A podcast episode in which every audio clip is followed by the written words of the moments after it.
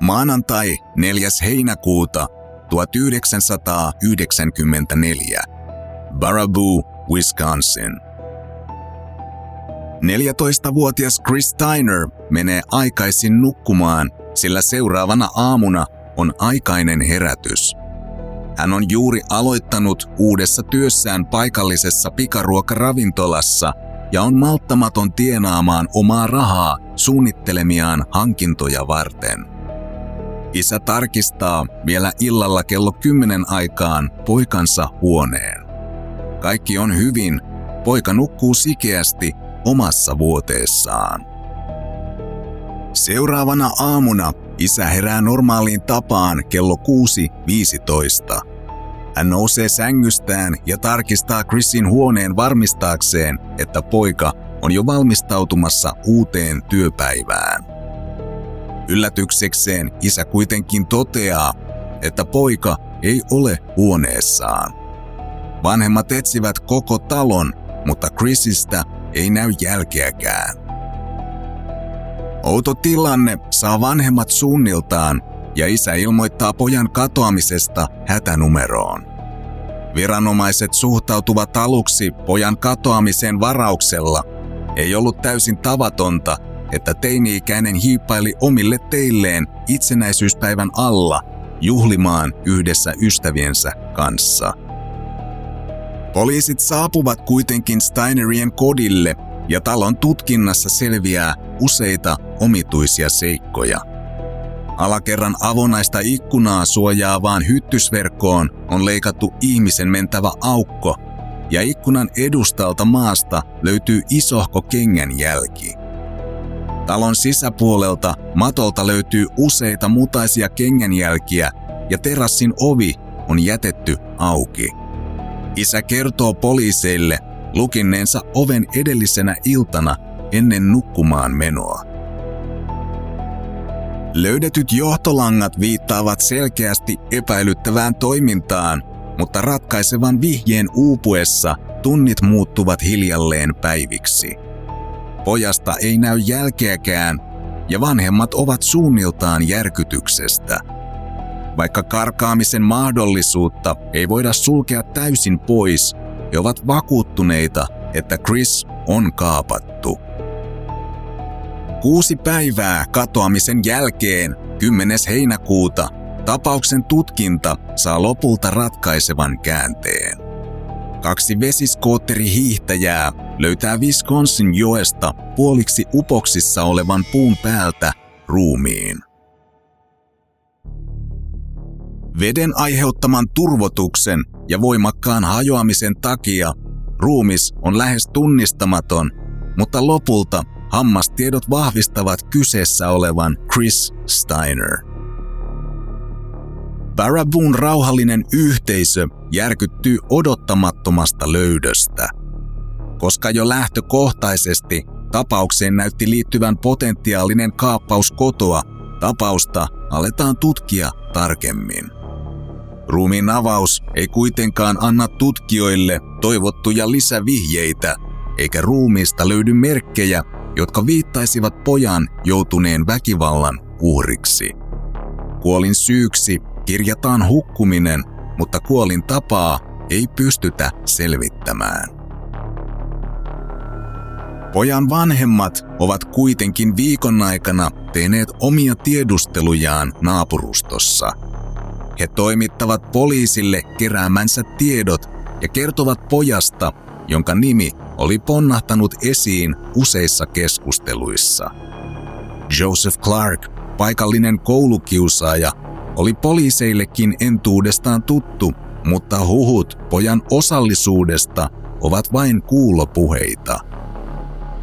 Vaikka Chrisin vanhemmat ovatkin vakuuttuneita Joan osallisuudesta poikansa katoamiseen, Poliisi rajaa nopeasti tämän ulos epäiltyjen joukosta hänen äitinsä antamaan alibiin nojaten. Uusien vihjeiden uupuessa viranomaisten tutkintalinjat kylmenevät nopeasti ja tapauksen tutkinta kuivuu kasaan. Kunnes miltei tasan vuosi myöhemmin nuori poika katoaa jälleen.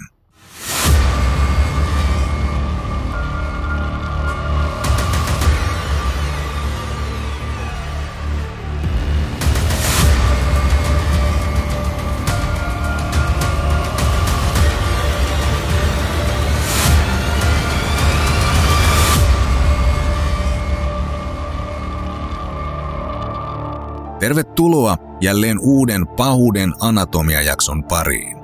Käsittelen podcastissani tosielämän tapahtumiin perustuvia murhia ja vien kuulijani aitiopaikalle tapahtumien keskipisteeseen.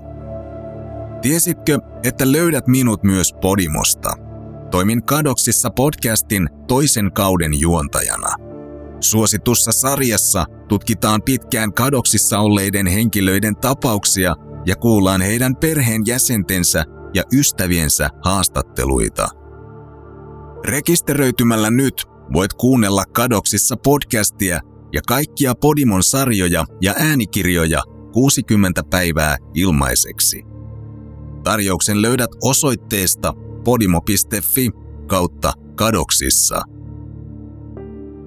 Tämänkertaisen jakson aiheena on Wisconsinin osavaltiossa perheineen asunut 13-vuotias Thad Phillips, joka luotti ihmisen hyvän tahtoisuuteen ja joutui järkyttävän väkivallan ja kidutuksen uhriksi. Jakso sisältää fyysistä väkivaltaa, joten jatka kuuntelua oman harkintasi mukaan. Minun nimeni on Ossian. Sukelletaan suoraan tositarinan pariin.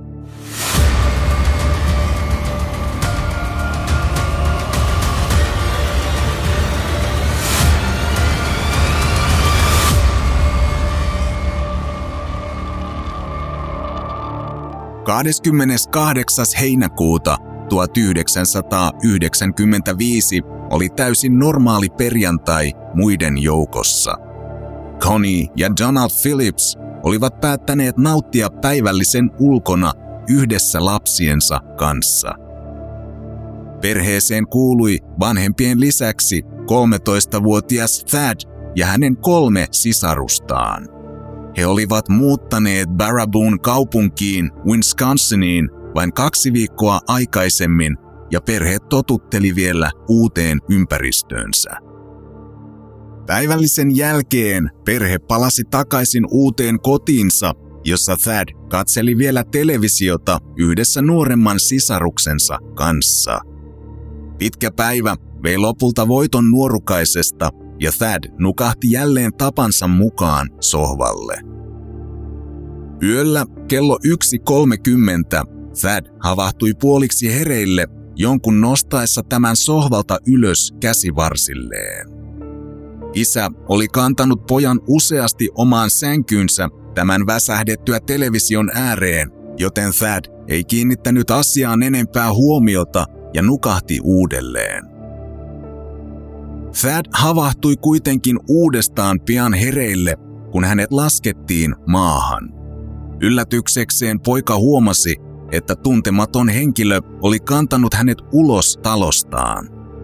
Hän ei nähnyt pimeässä kunnolla miehen kasvoja, mutta tämän ääni ja olemus eivät vaikuttaneet entuudestaan tutuilta.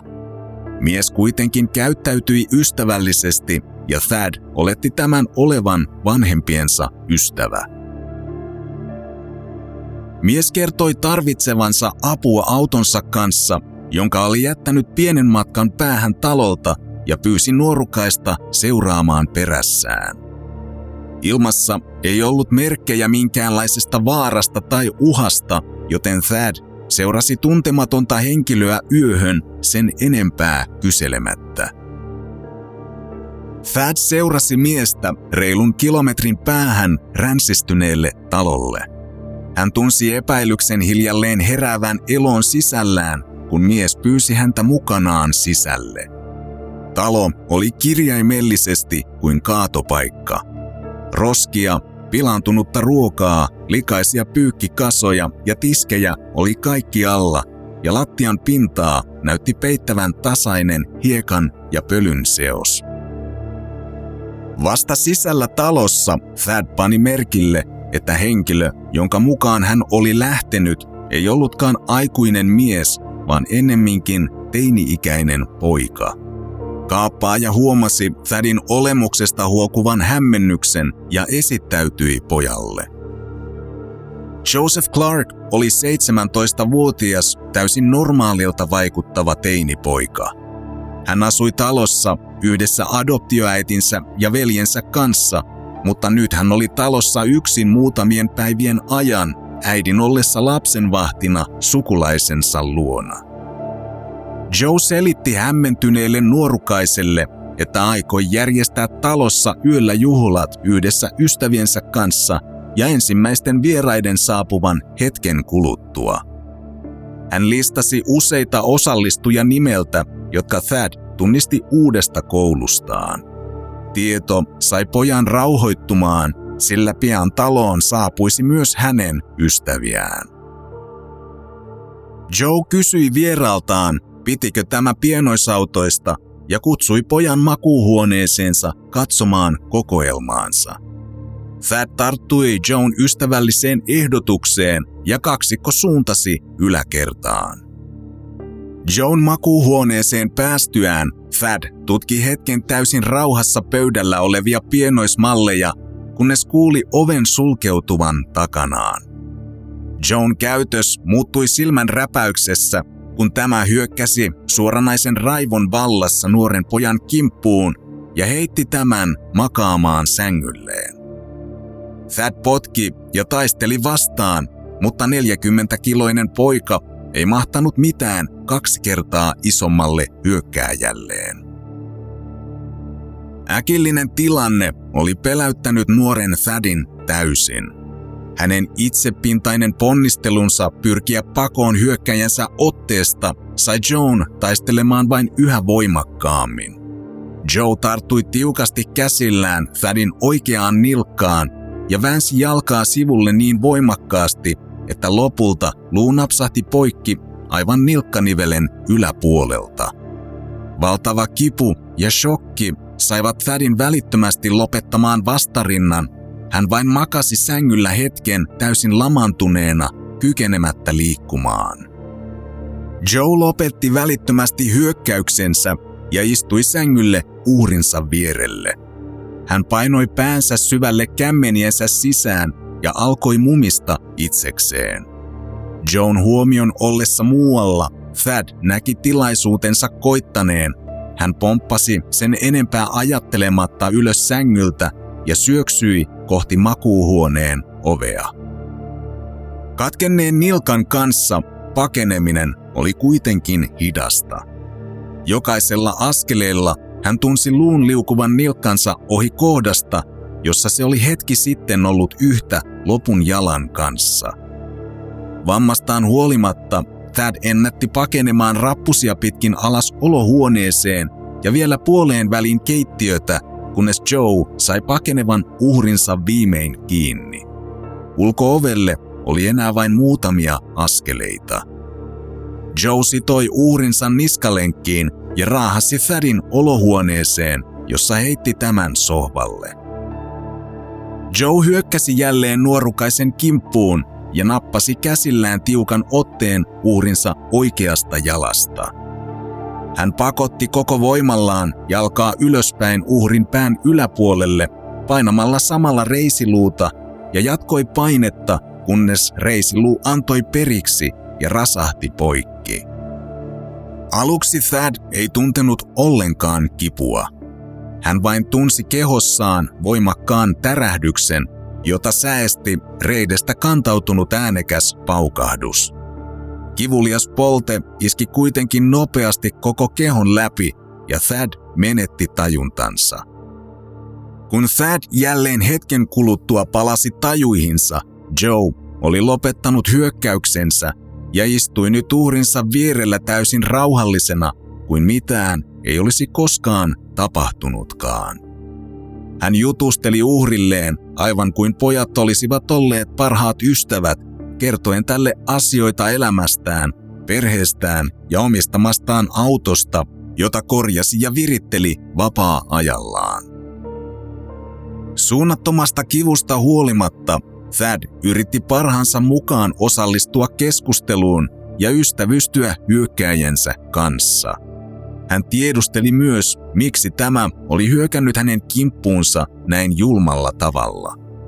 Joe vastasi, että katkeavan luun ääni kiehtoi häntä ja pitävänsä fyysisestä tunteesta, kun luu antoi periksi.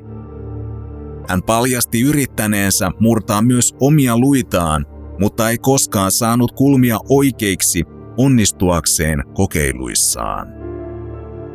Järkyttävin paljastus oli kuitenkin vasta tulossa. Joe kertoi kiduttaneensa ja murhanneensa aikaisemmin jo kaksi nuorta poikaa, joista toinen oli vuosi sitten joesta löytynyt Chris Steiner.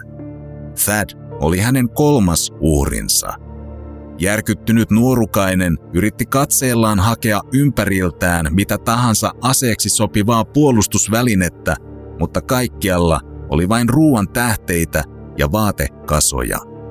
Toisaalta pienikin liikahdus aiheutti hänen jalassaan niin voimakkaan reaktion, että Thadin koko keho tärisi kivusta.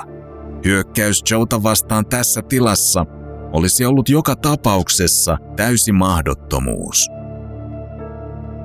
Yö muuttui hiljalleen varhaiseksi aamuksi. Kivun takia Thad ei ollut kyennyt nukkumaan silmäystäkään. Hän tiedusteli mahdollisuutta soittaa vanhemmilleen, jotka olivat todennäköisesti jo huolesta suunniltaan. Joe käänsi katseensa sohvalla makaavaan poikaan ja tämän yllätykseksi ojensi pojalle puhelimen. Huojentunut Thad tarttui puhelimeen ja valitsi kotinsa numeron. Hän painoi luurin korvalleen ja odotti kärsivällisesti valintaääntä. Tilannetta vierestä seurannut Joe ei kyennyt enää pidättelemään nauruaan, vaan kikatteli avoimesti uurinsa hyväuskoisuudelle. Hän oli ojentanut Thadille toimimattoman puhelimen ja halusi vain nähdä uhrinsa reaktion tämän viimein ymmärtäessä, ettei saisikaan yhteyttä vanhempiinsa. Kaikki oli vain julmaa pilaa. Thad oli musertunut ja hänestä tuntui kuin olisi menettänyt viimeisenkin toivonsa.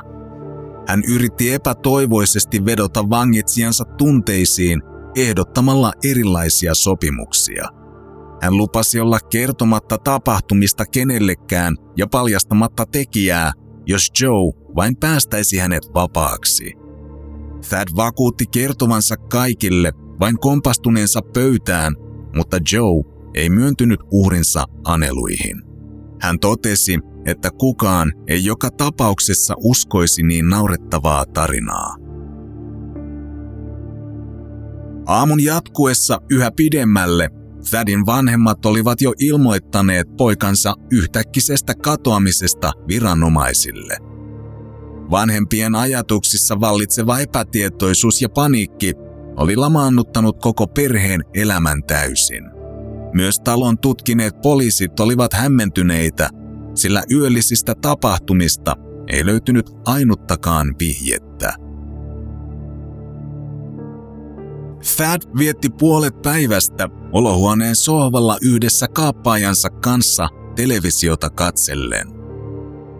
Hän yritti kuumeisesti miettiä ulospääsyä tilanteesta ja viivyttää tai parhaassa tapauksessa jopa estää seuraavan mahdollisen hyökkäyksen muodostamalla jonkinlaisen yhteyden Joan kanssa.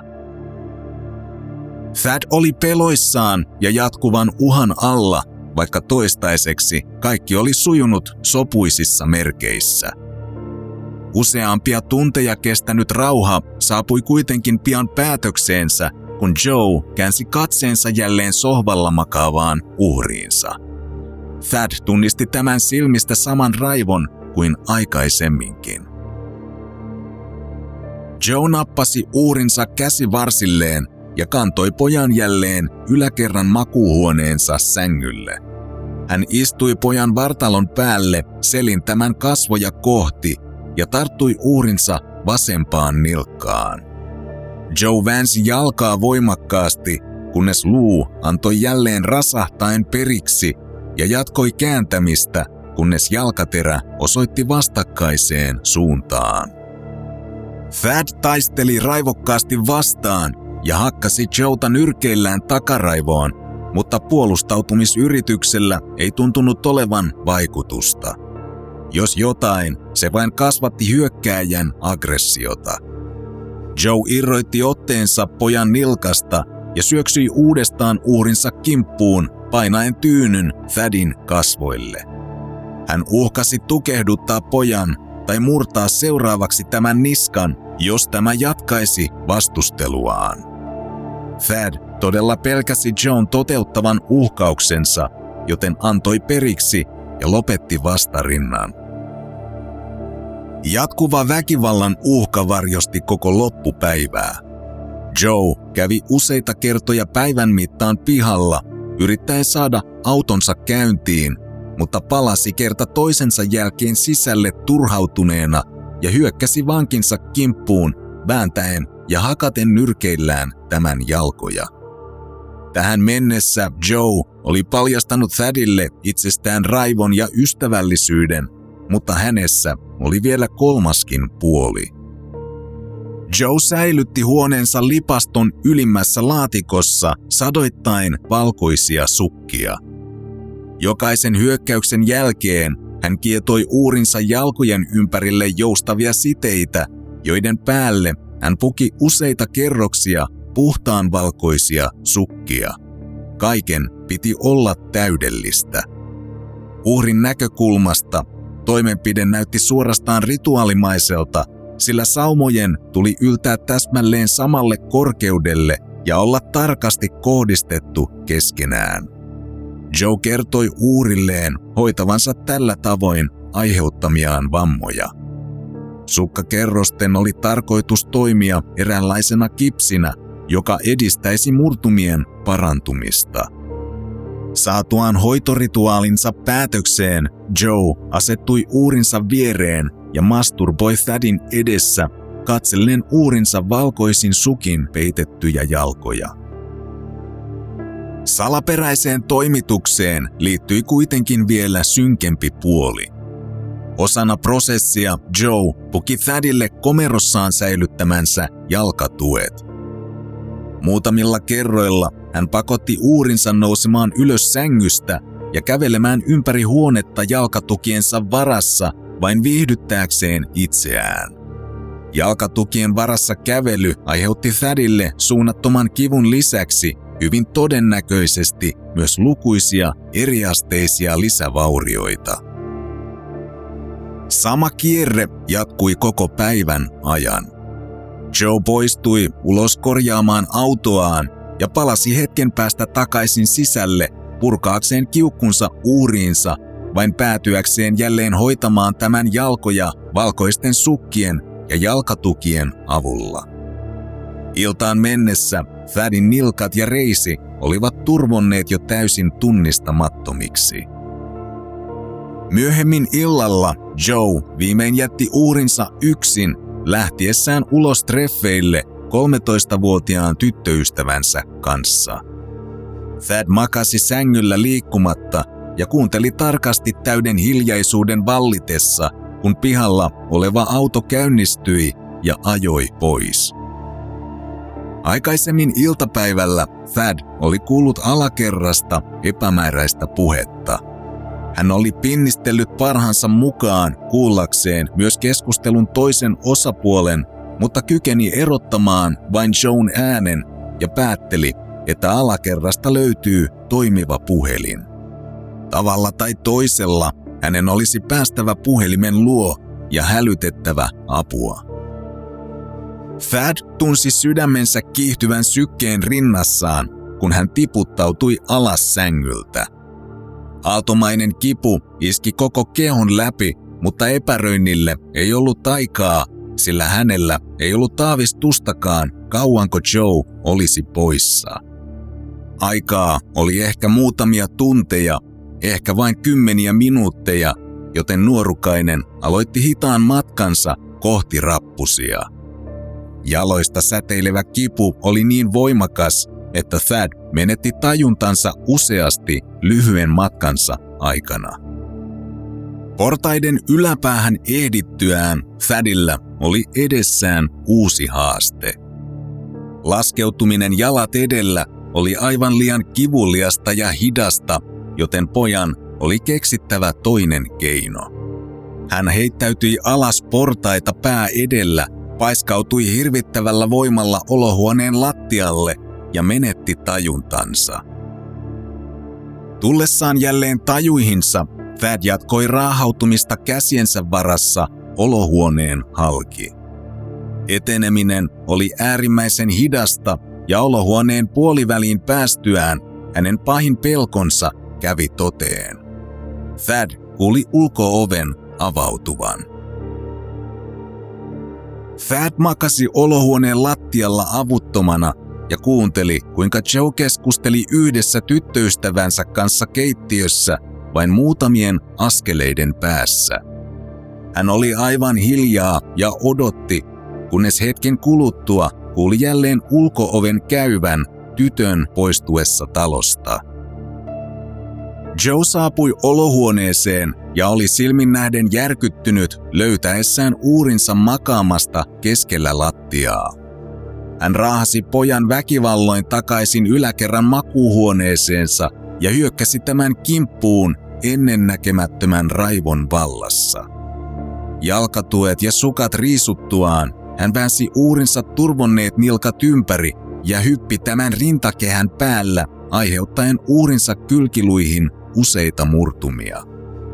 Väkivaltaisen purkautumisensa jälkeen Joe kantoi uurinsa alakerran sohvalle, jossa hoiti jälleen tämän jalkojen vammoja siteillä ja valkoisilla sukilla. Lopulta Thad menetti jälleen tajuntansa yön ajaksi. Kun Thad heräsi jälleen myöhemmin sunnuntai-aamulla, hänen turvonneet jalkansa eivät näyttäneet enää kuuluvan ihmiselle. Ne olivat kauttaaltaan keltaiset ja mustelmien peittämät, aivan kuten hänen rintakehänsäkin. Kipu oli sietämätöntä ja hengittäminen vaikeaa. Thad tiesi, että joutuisi vielä kärsimään edellisen yön tapahtumien takia ja pahimmassa tapauksessa tulisi kohtaamaan saman kohtalon kuin Joan kaksi aikaisempaakin uhria. Mutta sisukas nuorukainen ei ollut valmis antamaan periksi. Hän uskoi yhä pakomahdollisuuksiinsa ja pelkkä ajatuskin perheensä jälleen näkemisestä sai pojan jatkamaan taisteluaan. Päivän madellessa hitaasti kohti iltaa Joe jatkoi uurinsa pahoinpitelyä muutaman tunnin välein, aivan kuten edellisenäkin päivänä, mutta tällä kertaa Thad sai maksaa kovan hinnan yöllisestä pakoyrityksestään. Joe ei sallinut saman enää toistuvan ja yhden pahoinpitelysession aikana hän mursi lattialla makaavan Thadin molemmat polvet hyppimällä uurinsa jalkojen päällä. Thadin oikean jalan polvi vaurioitui niin pahasti, että lumpio kääntyi ympäri jalan toiselle puolelle. Myöhemmin illalla Joan oli tarkoitus jälleen poistua talosta. Tällä kertaa ystävänsä juhliin, jonne oli luvannut saapua yhdessä tyttöystävänsä kanssa. Edellisen yön tapahtumien säikäyttämänä hän ei kuitenkaan aikonut ottaa enää riskejä, joten lukitsi uurinsa makuuhuoneensa komeroon. Thad istui hiljaa tavaroiden keskellä, kunnes kuuli jälleen auton käynnistyvän ja ajavan pois talon pihalta. Hän odotti kuitenkin paikoillaan vielä hyvän aikaa ennen kuin uskalsi toimia. Komerossa oli säkki pimeää joten Thad ei kyennyt näkemään mitään. Hän tunnusteli käsillään komeron sisältöä ja löysi onnekseen raskaan sähkökitaran. Thad hakkasi komeron ovea kaikilla voimillaan, kunnes lukko viimein antoi periksi. Edessä oli taas kivulias taival kohti alakertaa. Thad raahautui käsiensä varassa Joan makuuhuoneen poikki kohti alakertaan johtavia portaita ja heittäytyi jälleen pää edellä alas olohuoneen lattialle. Hän oli menettänyt hitaan matkansa aikana tajuntansa jo useita kertoja. Palatessaan jälleen tajuihinsa, hän jatkoi kivuliasta matkaansa olohuoneen halki kohti keittiötä. Väsymyksestä, nestehukasta ja sisäisestä verenvuodosta huolimatta hän ei aikonut antaa periksi. Tällä kertaa Thadin kovat ponnistelut viimein palkittiin. Hän onnistui raahautumaan olohuoneen halki keittiön asti ja havaitsi oven vieressä seinälle kiinnitetyn puhelimen. Pitkää, miltei lattian rajassa roikkuvaa kierrejohtoa edestakaisin heiluttelemalla Thad onnistui pudottamaan luurin kannattimiltaan ja asetti kuulokkeen korvalleen. Pienestä kaiuttimesta kuuluva tasainen valintaääni sai nuorukaisen huokaisemaan helpotuksesta. Puhelin oli toimintakunnossa. Kaiken lisäksi numerovalitsin sijaitsi luurin sisäpuolella, joten Thad pystyi viimein soittamaan itselleen apua. Thad ei kyennyt antamaan hätäkeskuksen päivystäjälle tarkkaa sijaintiaan, mutta kertoi, että häntä vankina pitävän pojan nimi oli Joe Clark. Päivystäjän ja poliisivirkailijan lyhyen sananvaihdon jälkeen selvisi, että kyseessä oli poliisille entuudestaan tuttu henkilö ja hätäkeskus lähetti partion epäillyn osoitteeseen. Poliisi saapui nopeasti talolle ja löysi pojan keittiön lattialta puhelimen viereltä – Konstaapeli kuvaili näyn olleen järkyttävä. Talo oli täyden epäjärjestyksen vallassa ja kaiken roskan keskellä makasi nuori poika, jonka ympäri kääntyneet jalkaterät olivat täysin luonnottomassa asennossa. Kaikesta huolimatta Thad oli viranomaisten saapuessa yhä tajuissaan. 43 tuntia kestänyt painajainen oli viimein saapunut päätökseensä.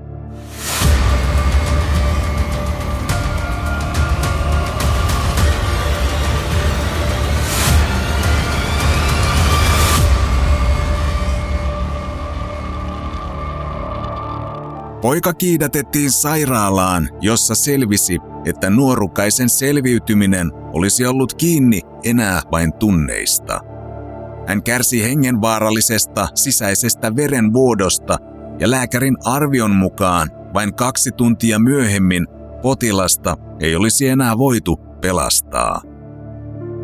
Useat poikaa hoitaneet lääkärit kuvailivat kohdanneensa yhtä vakavia vammoja vain erityisen pahan autokolarin uhreilla. Thadin molemmat jalat olivat poikki neljästä kohtaa ja miltei kaikki kylkiluut olivat murtuneet. Jatkuva väkivalta oli vahingoittanut useita jaloissa kulkevia verisuonia, hermoja ja lihaksia aiheuttaen verenvuotoa ja vakavia tulehduksia. Epäillyn tekijän etsintä aloitettiin välittömästi, mutta poliisi ei onnistunut paikantamaan poikaa. Viranomaiset tutkivat lähialueilta useita asuntoja, joissa oli järjestetty juhlia mutta päättivät lopulta ottaa pojan talon tarkkailuun ja odottaa tämän saapuvan kotiinsa. Neljä tuntia Thadin tekemän hätäpuhelun jälkeen Joe palasi viimein kotiinsa ja hänet pidätettiin. Joe Clarkille luettiin syytteet ensimmäisen asteen murhan yrityksestä, vakavan ruumiin vamman tuottamisesta lapselle, henkisen kärsimyksen aiheuttamisesta lapselle alaikäisen houkuttelusta ja sekasorrosta. 16. syyskuuta 1996 alkaneessa oikeudenkäynnissä Joe Clark kiisti syyllisyytensä rikoksiin vedoten mielenterveyteensä.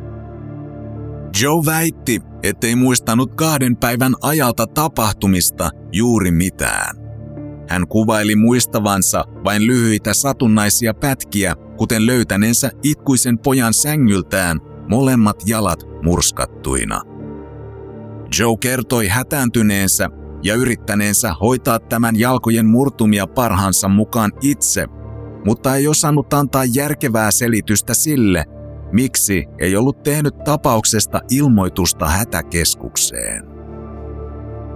Puolustuksen mukaan Joan muistin menetykseen oli kaksi syytä.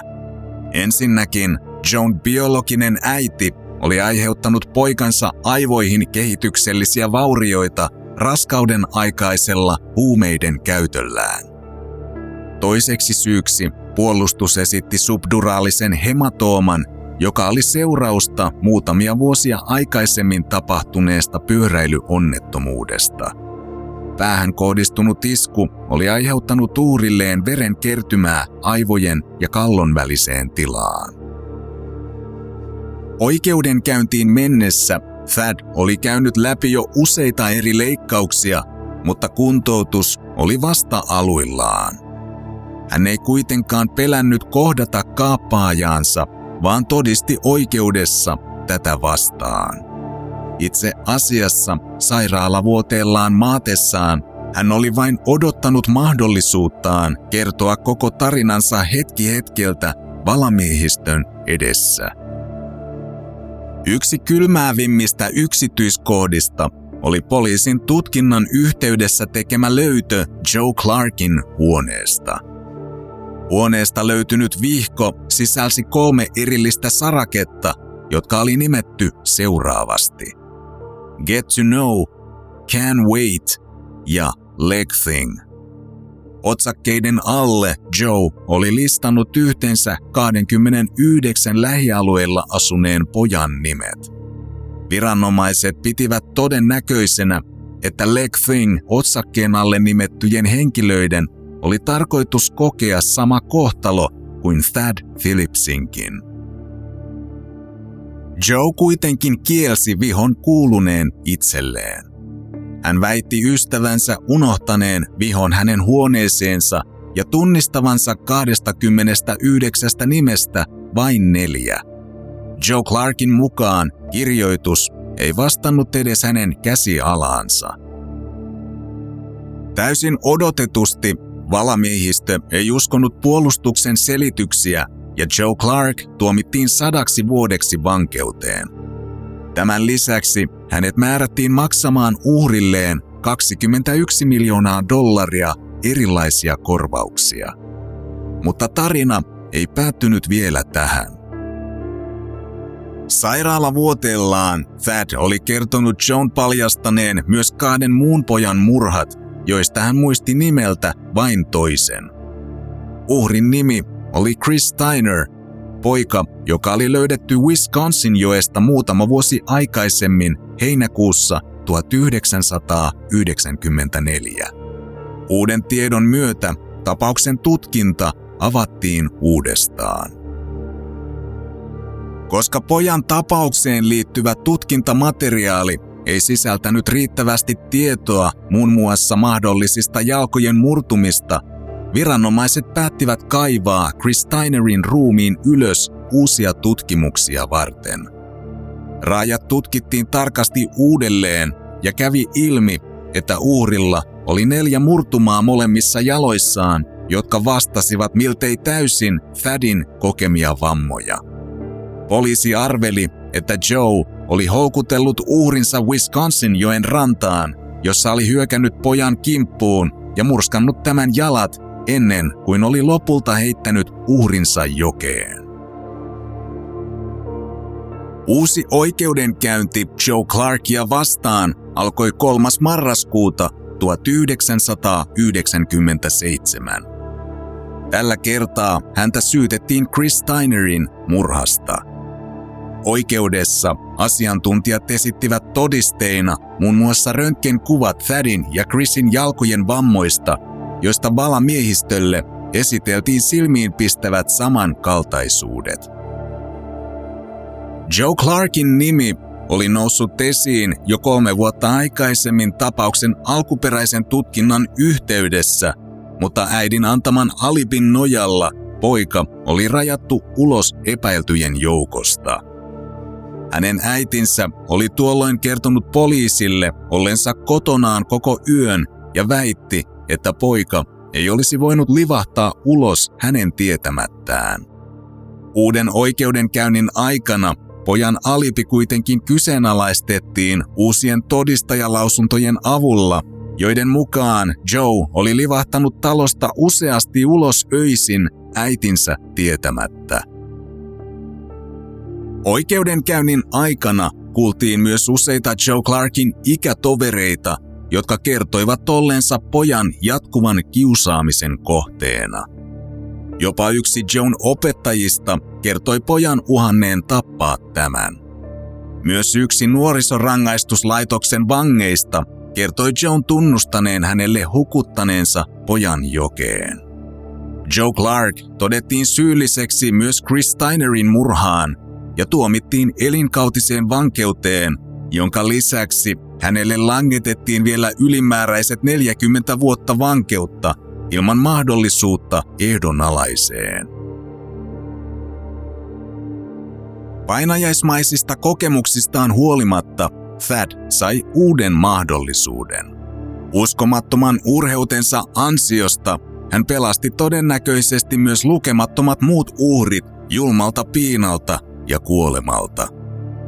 Vuosien mittaan tehtyjen lukuisien operaatioiden ansiosta Thad kykenee jälleen kävelemään, vaikkakin hieman ontuen, aivan kuin muistutuksena vuosien takaisesta viikonlopusta.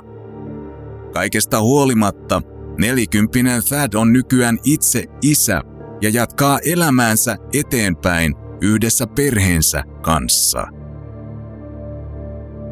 Siinä kaikki tällä kertaa. Kiitos seurastasi. Kuulemiin.